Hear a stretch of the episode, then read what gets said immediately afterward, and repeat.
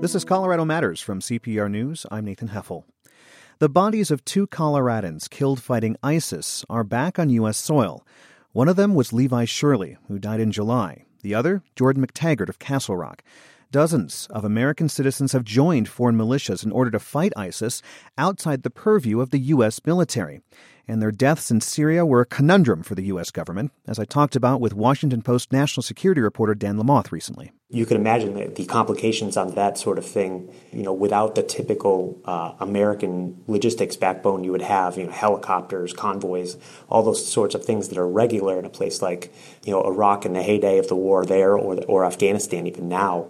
Colorado Congressman Democrat Ed Perlmutter had a hand in bringing Shirley and McTaggart home. His office also helped repatriate the body of one other American from North Carolina. Congressman, welcome to the program. Uh, thanks, Nathan. I'm glad to be on your show. The U.S. State Department warns people not to go to Syria to fight ISIS. They say, quote, assistance to individuals who are injured or kidnapped or to the families of individuals who die as a result of taking part in the conflict is extremely limited. So I wonder, why did you want to get involved in this issue? Well, the State Department does give a stark warning to anybody considering uh, going to fight in Syria because it is a very dangerous place. Everybody seems to be fighting with one another. But these are three uh, Americans, and I felt it was our responsibility to work with the United States, to work with whomever would work with us, especially the Kurds, to bring uh, those bodies home. Has this been a conflicted issue for you to work on? It's not been a conflicted issue because once they were killed and the families reached out to us, particularly the Shirley family, I felt it was our duty to help uh, return the remains. Did you get a lot of pushback from colleagues in Congress or maybe the White House, or, or were they supportive of your efforts to help these families and bring these bodies home? Well, we didn't get any pushback from my colleagues in Congress. I think this is one of the very first instances where something like this has occurred. There may have been one young man killed a year ago who was a U.S. citizen, but really this is the first experience that I think any of the congressional offices have had uh, or the Senate offices, and we actually requested help from the White House, and we got it to help uh, bring these bodies home. How did the White House help? Well, there were snafus getting the bodies out of Syria. There was a question whether to take them up to Turkey or take them to Iraq, and it was slow going. So we contacted uh, our liaison at the White House, who then worked with us and the State Department to really uh, start the process moving. Uh, moving the bodies across northern Iraq, obviously dangerous, but less dangerous than going into Turkey. There was a question whether to fly to Qatar or fly through Turkey. Ultimately, the flights were through Amman to uh, Chicago O'Hare Airport. There were questions about whether to then transport by train or plane to Colorado. And I understand the Shirley family also worked with a private repatriation company to secure their son's body and transport it from Syria. They in turn work with local officials on the ground. So when do these two Coloradans come back to the state? We expect them to come home tomorrow morning. They, I believe, are in, at O'Hare Airport. Uh, there will be transportation uh, by train uh, to bring them home to Union Station. And that's Denver's Union Station? Uh, that's what's expected, and I think that will move forward. But this whole process has been very difficult. There have been a lot of stops and starts. So I'm saying that with about 90% probability, but there's always been a little glitch everywhere along the way. But I think we're finally, at least the bodies are in the United States, and that is a huge uh, progress, huge step forward for all of us. I can't thank my own staff enough for how hard they worked and how they stayed on top of this to make this happen. This was a very difficult process. What about the U.S. military, Congressman? Did they help at all, or did they stay out of this because these weren't U.S. service members being recovered? Uh, the U.S. military, for all I know, stayed out of this. When U.S. soldiers are killed in battle, their caskets come home with American flags draped on them. Will these men who fought with Kurdish forces against ISIS get that same kind of treatment? They will get similar treatment. Uh, my office had uh, flags that were flown over the Capitol prepared in honor of these two young you, these two young men. We took the extra step to get these flags flown over the Capitol to show uh, how much we respected them for going to fight ISIS, but more than that, just respect for them as young Coloradans.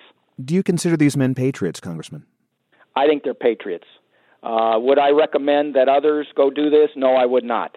But I think these young men were patriots. I think they were good young men. You know, you look at Levi Shirley's history. He was a good student in Arvada. He was an outstanding athlete, but he had very poor eyesight and was not qualified to join our military. Yet he had this desire to serve, and he went forward. Uh, Mr. McTaggart, you know, a little bit of a troubled youth, decided, you know, cleaned himself up, decided he wanted to do something more. So in their hearts, uh, I feel like they were patriots. Uh, are you sending a mixed message, Congressman, to other people who want to go fight ISIS? I don't think so. I'm saying to them, look, this is dangerous. There are lots of ways in this world to serve your country, to serve humanity. Uh, this is a very, very dangerous one, and we've seen three deaths. And the difficulty we've had repatriating these young men from a very dangerous place where we don't have helicopters, as you were talking about earlier in the introduction. We don't have a lot of troops. We don't have all of the systems in place to bring the bodies home. So I would say it's happened. We have a responsibility. We, the United States, have a responsibility to do our best to bring the bodies home. On the other hand, we also have a responsibility to say there are other ways to serve the United States, there are other ways to serve humanity. This is dangerous and it's difficult to get you home if you get kidnapped or, in this instance, killed. Congressman, thanks so much for joining us. Thank you, Nathan. Colorado Congressman Democrat Ed Perlmutter represents the state's 7th district. His office helped bring the bodies of three American civilians, including two from Colorado, back to the U.S. after they died fighting ISIS alongside foreign fighters. Memorial services will be held for Levi Shirley on September 24th in Arvada and Jordan McTaggart on October 1st in Castle Rock. Hear more about Levi Shirley and other Americans going to fight in Syria at CPRnews.org. This is Colorado Matters from CPR News. We'll be right back. This is Colorado Matters from CPR News. I'm Nathan Heffel. A huge stockpile of chemical weapons has sat in Pueblo for decades. This month, work to dismantle the nearly 800,000 warheads reached an early milestone. The plant, specifically built for their destruction, is now handling mustard agent. The work won't be finished until 2020. That puts the U.S. in violation of an international chemical weapons treaty. Let's listen to Ryan Warner's interview from last year with an expert on the subject, Georgetown University law professor David Koplow. First off, what is mustard gas? Mustard is a nasty chemical that has been used in warfare from World War I on. It is, in some ways, the most famous of the early chemical weapons, but it's not the most deadly or the most damaging. It is a vesicant, which means that it kills or harms by causing blisters on the skin, mm. especially on soft tissue like the eyes and lungs, and it kills about 1 or 2% of the people who are infected by it. Was it developed to be lethal, or was it mostly developed to just give you a really awful time?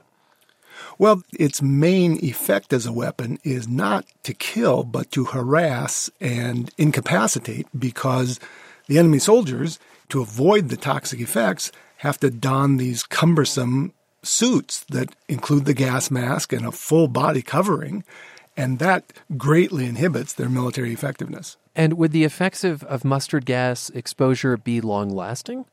They could be. Uh, it is a burn on the skin. It blisters the skin, and it can take an extended time for that to heal. Most people affected by mustard do heal over time, although there's some increased carcinogenic effect as well. Oh. Well, did the U.S. ever use mustard gas? The United States did not. Uh, U.S. soldiers were victims of mustard attacks during World War I. The United States manufactured uh, mustard and was preparing to use it, but never did. Preparing to use it in World War I and II? Exactly. And in World War II, dramatically, chemical weapons were not much used in the central battlefields, although both sides were well armed with chemical weapons and expected them to be used at any time, including not just mustard, but new generations of much more lethal nerve agents. And, and these weapons were really part of an arms race. Uh, they've been stored in Pueblo for decades. The army only now just beginning to take them apart. So, what, what's going on in Pueblo? So, the, the army is proceeding to destroy the chemical weapons at Pueblo and at uh, all the other sites where chemical weapons had been stored. The chemicals were originally stored at eight sites around the country, and six of them have completed their destruction operations. So Pueblo and Lexington, Kentucky remain. They are the outliers here. That's right. They are the last remaining parts, the last 10% or so of the stockpile that the United States originally declared. And the timetable pushes the United States right now into violation of the treaty, correct? That's right. This treaty requires countries not only to declare their chemical weapons and to never use them, but also to destroy them. And it sets out a timetable that requires every country, every party to the treaty, to get rid of all its chemical weapons within 10 years and allows a single five year extension beyond that. The treaty entered into force in 1997, so the 15 years came up in 2012, and the United States and Russia were unable to meet that deadline. I see. That's who we share uh, this company with. It's bad company on this matter. We're in violation of an important international agreement. Are there consequences to that uh, internationally? Well, it's diplomatic consequences, and the rest of the world has been demanding that all parties to the treaty destroy their chemical weapons. And the United States demands that as well and insists that everybody live up to all their chemical weapons obligations. There's no penalty or fine or lawsuit against the United States, but it's a black eye diplomatically. I'm imagining some, you know, smaller nation calling for sanctions. well, the, the country that has been most uh, most opposed to the U.S. and Russian action has been Iran, and there the diplomatic back and forth is an obvious quid pro quo. The United States has been complaining about Iran's nuclear program and violations, and Iran counters with complaints about the U.S. violation of its chemical obligations. If the United States had managed to get rid of these chemical weapons in so many other places, why has it taken so long in Pueblo? Well, the biggest part of the reason is the particular technology that's being used to destroy the chemicals. At most of the sites, the Army's plan was to use incineration to burn the chemicals, and the Army developed a new kind of incinerator with all the scrubbers and smokestack cleanliness operations. But in some communities, the local activists were opposed to anything that could go up a smokestack. When you're dealing with substances of this great toxicity, even the tiniest particles going up a smokestack are a cause for alarm. Hmm. And so they prevailed upon Congress to demand that the Army experiment with alternative technologies. And it's those alternative technologies that are being used at Pueblo and at Lexington. And it's just taken a lot longer to develop that kind of fallback mechanism. In layman's terms, can you explain to us how this alternative means of disposal works?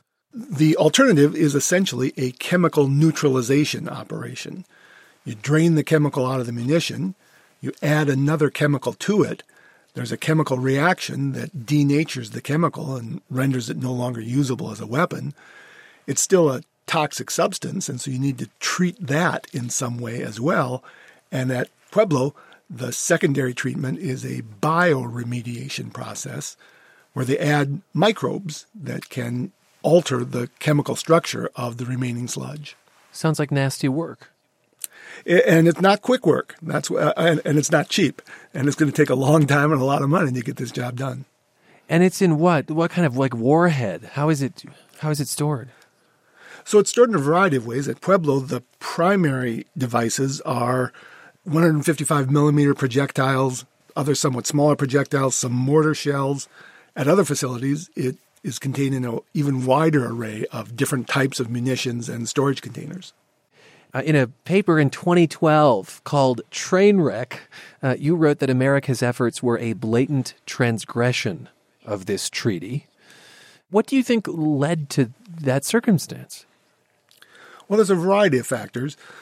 One of which is that the job is just harder to do than anybody had anticipated. The United States has been in the process of destroying its chemical weapons for many years, long before the treaty began to require it. And at every step in the way, the process has been more expensive and more time consuming than anybody had contemplated, in part because the munitions are so old and fragile and difficult to handle. But beyond that, one of the factors was a persistent pattern of mismanagement and bureaucratic delay by the Department of Defense. Over the years, this program was just never given the priority, the attention, the funding necessary to make it succeed.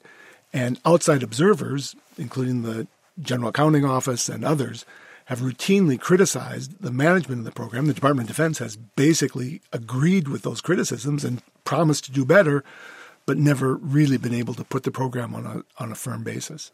Should people be worried if they're near Pueblo? I don't think so. The Army has undertaken the utmost in safety and uh, and security to handle all these things in the, the safest mechanism possible. The other communities where even larger and more diverse quantities of chemicals were handled and stored and destroyed have suffered no adverse consequences. Although critics would say, how do we know if you've got long term exposure, such as through a smokestack, to even the tiniest quantities? Some people would be concerned about that. But again, the smokestack approach not being used in Pueblo. That's right. In, in, Pueblo, it's a closed system so that nothing goes up a smokestack, nothing gets emitted into rivers or groundwater. Thank you so much for being with us. It's a great pleasure. David Koplow teaches law at Georgetown University. He spoke to Ryan Warner last year. The Pueblo Chemical Agent Destruction Plant has begun handling mustard agent. The work is expected to go through 2020. Up next, how Greek miners in southern Colorado helped create workers' rights to unionize. This is Colorado Matters from CPR News. You're back with Colorado Matters from CPR News. I'm Nathan Heffel. The Ludlow Massacre and Colorado Coalfield Wars were one of the most violent episodes in U.S. labor history. 103 years ago today, miners in southern Colorado voted to strike against dangerous working conditions and poor pay. Greek miners have been called the bone and sinew of the strike. Their story is told in the new documentary Ludlow Greek Americans During the Colorado Coal War. Froso Tsouka of Athens, Greece, is one of the filmmakers, and retired Colorado District Judge Chris Melonakis of Westminster is a descendant of Greek miners. Froso, Chris, welcome to the program. Hello, Nathan. Hundreds of thousands of Greeks immigrated to the U.S. in the early 1900s. For many, the only work they could get was in the dangerous coal mines around the West. Uh, in the film, there's a description of what it was like to walk deep underground into a mine. Να φτάσω στο μέρος στο οποίο εργάζονται, έλαβε χώρα νοδηπορία υπό την γη. Thick darkness engulfed us, and the water froze my feet.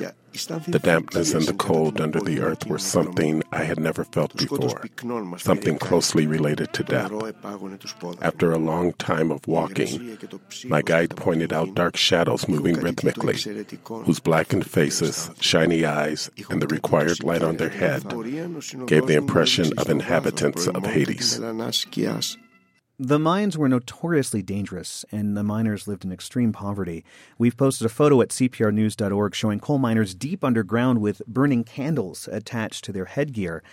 Most of the Greeks, uh, Greeks in southern Colorado worked in coal mines owned by the huge Colorado Fuel and Iron Company, CF&I. Chris, both of your grandfathers were coal miners after the Coalfield War, but conditions hadn't changed much despite the strike. Uh, in the film, you tell the story of the events leading up to your paternal grandfather's death. Uh, tell us that story. Sure. My uh, paternal grandfather uh, had a couple molars extracted. They didn't sanitize the uh, equipment that was used, the utensils that were used to extract the molars. Uh, my grandfather contracted a staph infection and for 10 days, the staph infection raged through his body. He worked nine of those 10 days in the mines. On the 10th day, he died because of staph. There was no way to treat a staph infection back then. Uh, when he died, he left behind uh, a widow and six children. My father was the oldest of the children. He was 10 years of age. my grandmother could not speak English at all. Obviously, none of the children really could produce in the mines. Uh, they lived in company housing. Uh, they uh, obviously they were paid by scrip, which was only negotiable in a company store. As a result, uh, my grandmother was going to be put on the street with her children. Uh, but my father's brother uh, went into the mines and started to work uh, the mines so that the family would have an opportunity to have a roof over their head and a place to live. And these workers were essentially indentured servants to CF&I, the mining and steelmaking company owned by John D. Rockefeller Jr. Uh, Froso, how did the company keep these workers in such poverty? Well, they they sent their agents to uh, uh, recruit the workers from uh, all over Southeast uh, Europe. Uh, that at that time, 25 million people came to the U.S. from Southeast Europe, half a million from Greece. Uh, from Greece at that time, and uh, they promised them a, a, home where they went and a good job. But what, when they came here, and they they lent them sometimes money to buy the ticket to get here, and um, but they put collateral for that uh, for that uh, loan. Uh, their their uh, farms in Greece. Uh, so they, when they got here, they already owned. They took them into Colorado, and they already owe, owed money to the company and the money they made in the in their work was not enough for them to live and pay back the loan. So they were always uh, uh, owing money to the company. They didn't know their rights because they didn't speak the language. So they were kept uh, practically as slaves in the in the company towns. And everything they purchased was through that company. And if they didn't, uh, in the movie, you talk about how they were just fired. Mm-hmm. Were, were, the miners treated differently by uh, other miners in these camps? Uh, the Greek miners? Yeah. Uh, I don't think that they were treated differently. I think Italians and uh, Greeks uh, were uh, treated similarly. Uh, Greeks, in particular, because they, uh, especially here in Colorado, the Cretans, because they came from Crete, was which was in continuous uh, struggle against the Ottoman Empire, and they were fighting the Turks all, for years. Two hundred years, they were fighting the Turks. When they came here, these people were warriors. They were not um, so they they were not used to being treated in such a way, and they resisted being treated uh, badly. So I think that Greeks uh, maybe did have a, a, bad name as being uh, um, too too uh, strong-willed. And Chris, in southern Colorado, New Mexico, it, it seems that the towns these were, were, set up via ethnicity, in a sense. Yeah, they were. In fact, my father and my uncle uh, would tell us that uh, Rockefeller, in particular, had set up uh, the towns so that each uh, ethnic group would live in a specific section of the town. Uh, because they spoke different languages, there was no common language. There was no way for them to communicate and to effectively organize. Uh, my father and uncle used to tell me that they would have a Greek town and an Italian town and whatever the ethnicity in that particular camp was, and they would associate with people of uh, of their own ethnic background. And so uh, it, it, completely frustrated any uh, ability of the uh, miners to effectively organize. But they did eventually organize, isn't that correct? Mm-hmm. Well, what, what, the union did at that time uh, was to fi- they found a way to to uh, to unite the miners by by hiring bilingual organizers because the miners could not talk to each other because of their language differences. There were 23 different languages being spoken in the mines. They hired bilingual uh, organizers, and in that way, the miners were able to communicate with the union. And they found out that they have rights and they can uh, they can fight for their rights. And eventually, by 1913, they were able to organize. And this was the United Mine Workers the of United America. Mine, yes. The the Ludlow massacre happened in April 1914, and women and children suffocated as they hid beneath a tent when company-backed militiamen torched the Union camp there. That ignited 10 days of violence known as the Colorado Coalfield War. Chris, tell us about these Greek strikers and, and what experiences they brought to the struggle, uh, which greatly surprised the the company men. Well, because so many of the the, the Greek uh, miners were uh, Cretan, uh, as Froso has indicated. Mm. Historically, they had fought a guerrilla war against the, the Turks who occupied the island uh, for a couple hundred years. So they were organized. They understood, uh, you know, what it took uh, to uh, to uh, fight uh, this type of a fight. They understood uh, how to engage the militia, which actually the militia weren't true militia. You know, they were mine goons who were recruited into the National Guard. So they, they came with strategy and tactics that they had learned over a couple hundred years in fighting guerrilla warfare against the Turks, and they completely caught the National Guard off uh, off guard. And uh, as a result, uh, they were able to overwhelm them and to uh, to seize large areas of territory, uh, destroy some mines, uh, and they were a formidable opponent.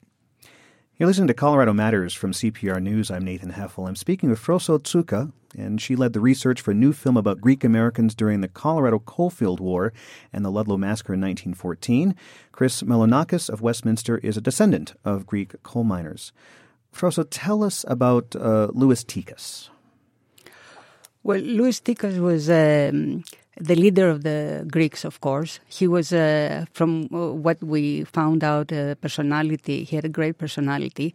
Uh, he was a, a, very good negotiator, and uh, he he came from uh, uh, Crete in 1908, and he 1906, hmm. and he lived only for eight years in the United States. He was killed in 1914 when he was 28 years old. At the Ludlow Battle. At the Ludlow Battle, yes. Yeah. And uh, he's uh, the the head of the uh, militia killed him. He broke his uh, uh, rifle over his head at the, on the day of the Ludlow massacre. I think Chris can tell that story much better. Yeah. Yeah, the guy's name was Carl Lindenfelter, who had, he was a lieutenant with the National Guard. And uh, basically, he had asked uh, Tikas and a couple other uh, strikers to meet him to uh, attempt to resolve the standoff. And it was a ploy to get him up there. Um, uh, Lindenfelter was uh, uh, had had fought in the Philippines and also had uh, lived a life as a mercenary. he was a very brutal man. So once once he uh, and Tikas uh, confronted each other, they had some initial discussions. He became angry. He hit him with the uh, the stock of the rifle. He cut his head open to the bone, knocked him down, and then uh, uh, basically Louis Tikas was murdered. He was shot in the back a couple of times as he lay on the ground. Writer Dan Georgakas uh, authored a book about Greek American radicalism, radicalism, and he is quoted in the in the movie. He says Greeks weren't welcome in the U.S., and native born Americans thought that all the immigrants were taking their jobs away, and the Greeks somehow managed to get classified as the lowest form of Europeans, and maybe not even European at all uh, to the Americans at that time. Does that mirror some of today's attitudes about immigrants, uh, maybe even in Greece? Yes, actually, that was uh, the, one of the reasons that we decided to do this documentary. Uh, it, one of the phenomena we have in Greece now is that Greece is changing very fast from a homogeneous society of all Greeks to a multinational, multi-ethnic uh, society, and uh, uh, as a result, racism is rising. We actually have groups like the Golden Dawn, which is a fascist group that has about seven percent of the popular vote and is in the Greek parliament right now. So what we one of the things we hope to do was to show to Greece to Greeks that uh, once we were in the place of these immigrants, once we were immigrants ourselves, and we suffered the things that the immigrants are suffering now, and uh, it was the film was very well received in Greece, and uh, it, I think it made a big impression. I think actually more people probably know Ludlow in Greece than they do in the United States. Are Greek Americans, Chris, proud of their role during the Colorado Coalfield Wars? I mean, Greeks were described as the bone and sinew of the strike. Yeah, I think they are. I mean, I, uh, we're we're very proud of our history and uh, the role we played in uh, attaining uh, equality for workers in this country, and it's something that. Uh, I, I think if you speak to people who are familiar with it, they, they, they take great pride in the role we played. Froso, you arranged for a Greek band to record an old strike song for mm-hmm. the film. Uh, let's hear a bit of that.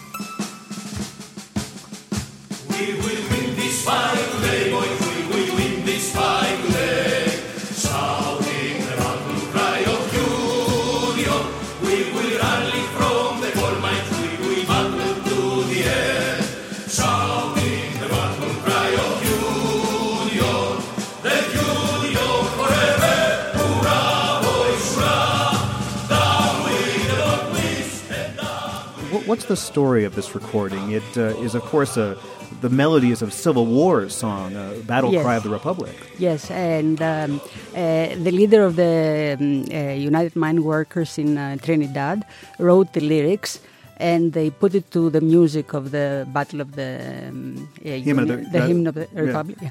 And um, what uh, when when we found out about the song, we found out actually from hearing uh, uh, the interviews of uh, of strikers, survivors of Ludlow that Professor Margolis has uh, archived in uh, Boulder University, and uh, we wanted to find the song to put it in the in the movie, and there was no recording of the song, so we got some friends of ours, musicians. They were actually musicians that had been fired from the public radio of New York, of, Greece because of the cuts in uh, the budgets. They were firing the musicians, and they we, we went in a studio one day and they recorded it. Thank you so much, to both of you, for joining us. Thank, Thank you. you. Former State District Judge Chris Melonakis of Westminster is descendant of Greek miners. Froso Tsouka worked on the documentary Ludlow, Greek Americans in the Colorado Coal War. The film screens at the University of Colorado in Boulder on Tuesday. We've posted the film trailer, photos, and more at cprnews.org. Just ahead, we'll hear from two football coaches jockeying for the most wins ever. This is Colorado Matters from CPR News.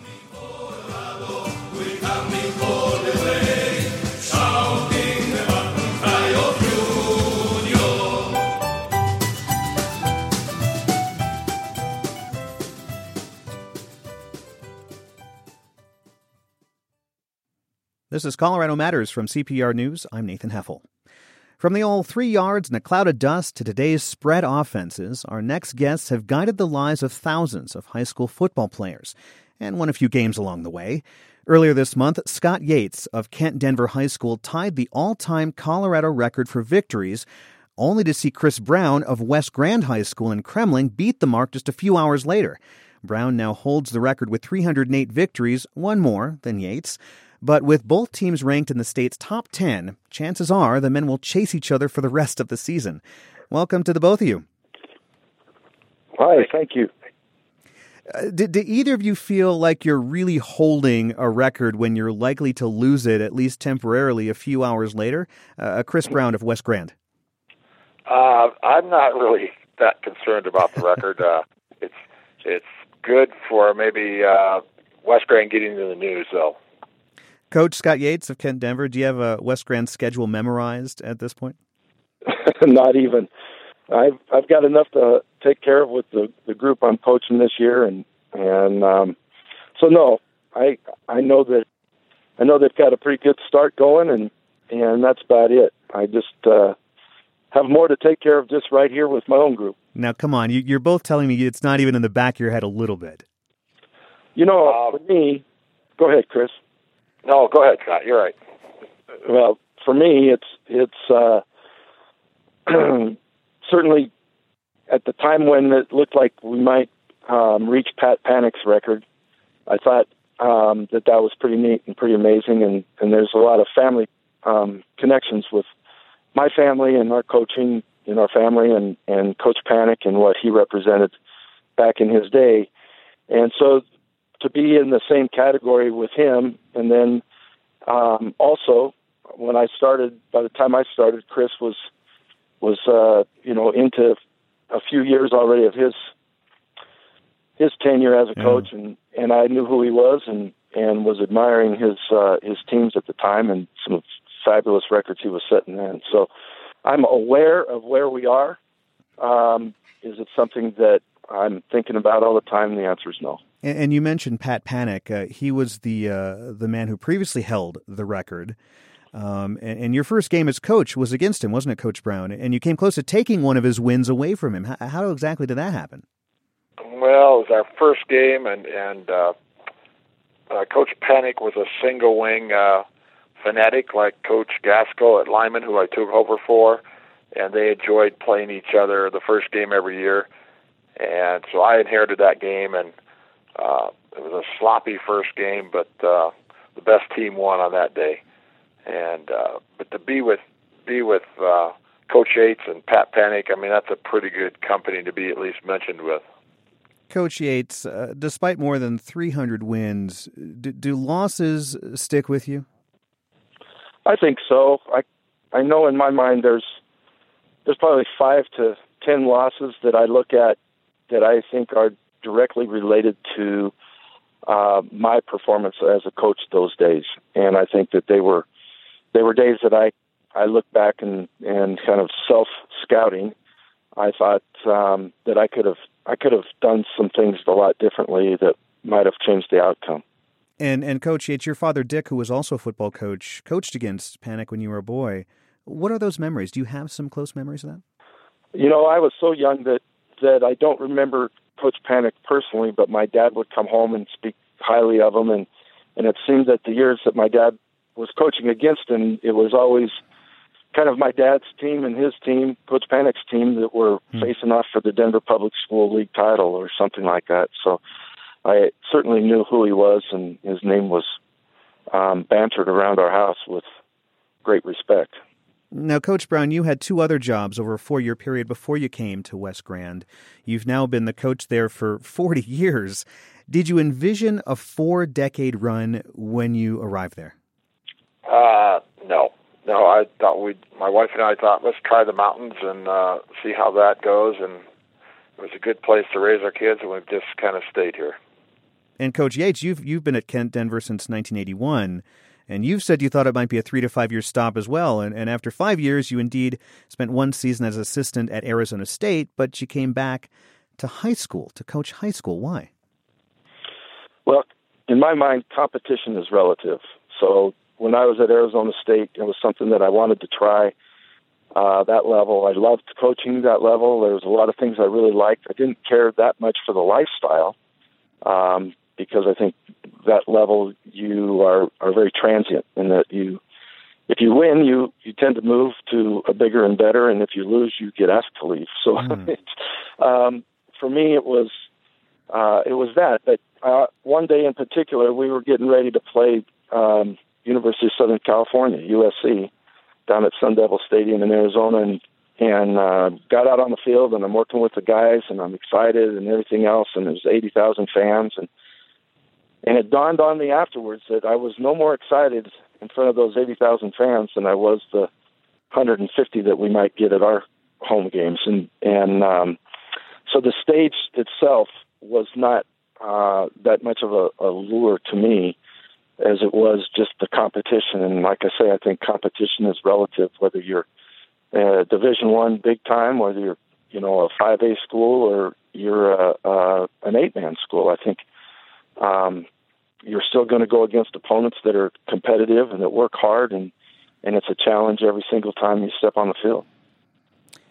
Coach Yates is of Kent Denver High School. He tied the all time Colorado record for victories, only to see Chris Brown of West Grand High School in Kremmling break the mark just a few hours later. And speaking to the both of them, they're trying to be the winningest football coaches in Colorado history.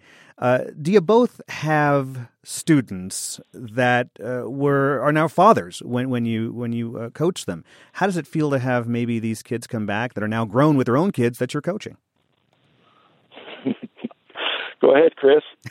well, for for me, at least they're not uh, grandkids yet. Uh, my assistant coach in Limon, Warren Mitchell, uh, long-time track coach, uh, great coach. He he started coaching grandkids. He said, "Then you realize you're pretty old." And I haven't reached that point yet, but I think it's, it could be coming if I go long enough. And I have a great time with the kids that uh, whose whose fathers I coached, and and I actually have have great and funny memories often of these these fathers, and uh, their kids get to be enlightened by me as to what their dads were like back when they were in high school. So, so it's been that that part of it I've really enjoyed. Uh, how have the kids changed, especially in the age of cell phones and social media? And uh, you know, uh, is there a difference between then and now? For me, it's more the more parents maybe and and uh, society. The kids are still kids and uh, wanting to perform and do well and and are excited to play the game that they love and and all that's very similar uh, from my my standpoint. Hmm. For me, I will tell you that um, I had to I had to kind of jump into the age of technology and I'll, albeit some of my my colleagues will tell you that I'm I'm still only got one foot in there, but um, I I realized that communication with the kids you need to do it on on their level, which meant that I needed to learn how to text and do some of the other things that um, that I was I was kind of stubborn and not not thinking I was going to jump into, but but here I am, and and now I'm I'm texting all the time and and uh, trying to be part of their era. But it was, like Coach Brown said, the kids are still hungry. They're enthusiastic. They they care. Um, you know, I I would I, I love to argue when when you hear folks of my generation say, "Well, you know, kids these days." Um, I'd like I'd like to say, well, yeah, kids these days are great. Come out and see the ones I get to work with, because um, I think it's a whole a whole. There, there's still great kids out there. Coach Brown, you've won four state championships, but you say if you were grading that like a teacher over 40 years, that would be an F. Why do you say that when 99% of coaches probably won't even come close to this record? Well, it's the mentality that it's it's either win a state championship or you fail. I guess it was more sarcastic in that. um, you know, a lot of a lot of people when they get in this, you know, that's their goal, win a state title, and that's a that's that's okay for a short range goal. But some years you're just not you're just not in the hunt, and other years you're in the hunt, but somebody just has a little bit better team than yours.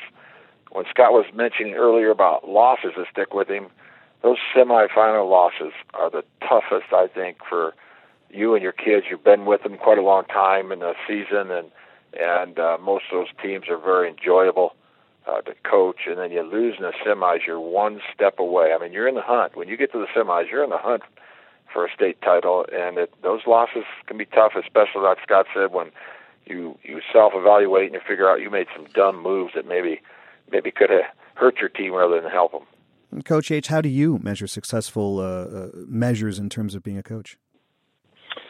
You know, our philosophy has always been to try and help young fellows become great young men. And so when I see young guys come back to school and they're they're uh, they've got families and they're they're doing what the things that they ought to be doing as dads and and being good husbands and and whatnot. To me, that's the that's the greatest lesson. Um, you know, if you're building character, um, chances are a lot of the wins are going to come come with that. And um, so for us, that's kind of the number one thing is is trying to grow young fellows into great young men, and and you know it's been a great foundation for this program. Real life situations, uh, of course, can happen anytime. And Coach Brown, your 306th vi- victory, which tied the all time wins record, came in the final game of the 2015 season, and that win came just three days after your starting quarterback, J.D. Guest, died in a car crash driving home from practice. Yeah, that was our. Uh, that's my toughest game we ever had to prepare for and coach, and it wouldn't have been possible without his dad, uh, Eric Guess, and his uh, older brother Will, who played for us, come in and talk to the team that there's no way we are not going to not play this game. And because I was ready just to say, let's hang her up and call it a year. It was a tough emotional thing. I just do not go through it again, and I don't wish it on anybody else. Well, thanks but to the bet. I'm sorry. Yeah, continue. Oh, that's okay. One of the things about this record business that that has been enjoyable, at least for me, I've had countless letters, emails, calls uh, from players as far back as 1976, and it's run. I, I probably from every year I've ever coached, somebody uh, has contacted me, and I've, I don't know how many I've gotten, but it's just so many. And to find out what those young men are up to, and what uh, this program and what our coaching staff has meant to these kids, uh, to me, that's worth more than any of those wins we ever got. Thanks so much to the both of you. You're welcome. Thank you. Thank you. Coach Chris Brown of the West Grand High School in Kremmling has the all time Colorado high school football record for wins with 308, one more than Scott Yates of Kent Denver in Englewood. More Colorado cities are converting to LED streetlights. The move can help restore darker skies. It also helps towns save energy and money, but that new technology may have a downside. Some LEDs can emit a blue light that disrupts sleep and causes other health issues. CPR's environment reporter Grace Hood explains. In 2009, Ouray City Administrator Patrick Rondinelli and others jumped at the opportunity to install LED streetlights. The city became the first in the state to make the move. In Ouray, we're very fortunate. We can actually still see the Milky Way, where, you know, you get to Denver, you can't see that anymore. LEDs can reduce light pollution if properly directed toward the ground. They also cut Ouray's street light bill by a third. But this June, the American Medical Association issued guidelines saying some LEDs, like Ouray's, can be too blue. The problem is some of the early LEDs that were produced have very high intensity blue. Dr. Mario Motta serves on the AMA's Council on Science and Public Health. He says that blue light is linked to a decrease in melatonin production. When adopting new LEDs, Motta says cities should opt for warmer, whiter lights. There is the same cost to produce, the same longevity, and the same energy savings. So, given everything is equivalent, there's absolutely no reason to put in bad lighting. You can put in good lighting. Some professional groups have criticized the AMA guidance. Across the country, about 10% of outdoor lighting is powered by LEDs. Since energy savings can be as much as 50%, many places, including Fort Collins, want to make the change. Lighting designer Nancy Clanton says the new technology that comes with LEDs can actually be freeing. You can do whatever you want with this. Clanton has helped plan LEDs for cities including San Diego and Anchorage. She says each place has unique needs. In San Jose, she worked to install smarter technology that allows them to dim streetlights. Right before the bars close, they increase the lighting level so that everyone knows it's time to go home, and then they decrease it back down again. This dimming technology will be installed in Colorado Department of Transportation lights in the coming years. Dimming is also possible on new lights Clanton's firm helped design for the 16th Street Mall. Denver Public Works spokeswoman Heather Burke says the poles and globe lights will look the same to most, but there's one noticeable change. Designers have restored a halo of lights that have been dark for years. The twinkle rings, you could see that ring up there. Um, on the old lights, they were inoperable for a long time, so those are restored now, and it's gr- going to create a brighter, more inviting light for folks. These lights meet the new AMA recommendations. Back in Ouray, City Administrator Patrick Rondinelli says he has no qualms about the city's transition to LEDs. We end our tour of town in front of City Hall. Just this summer, he converted lights on the building to use LEDs, save money, and reduce light pollution. Put a new light in and then not have to worry about it for the next 10 years is was a a great thing. So, despite some of the you know bumps in the road, it sounds like you're sold on LEDs. Oh, absolutely. Yeah, I mean we've we've had some lessons learned along the ways, but there's no regrets. Rondinelli hasn't tackled updating the streetlights yet, but he will. And in this story, good things come to those who wait. The longer he puts off the change, the better and more advanced LED technology will become. I'm Grace Hood, CPR News. And that's our show. Thanks to my audio engineer, Michael Hughes and Matt Hers, my director, Andrew Dukakis, producers, Rachel Estabrook, Anthony Cotton, and Shauna Lewis. I'm Nathan Heffel. This is Colorado Matters from CPR News. Have a great day.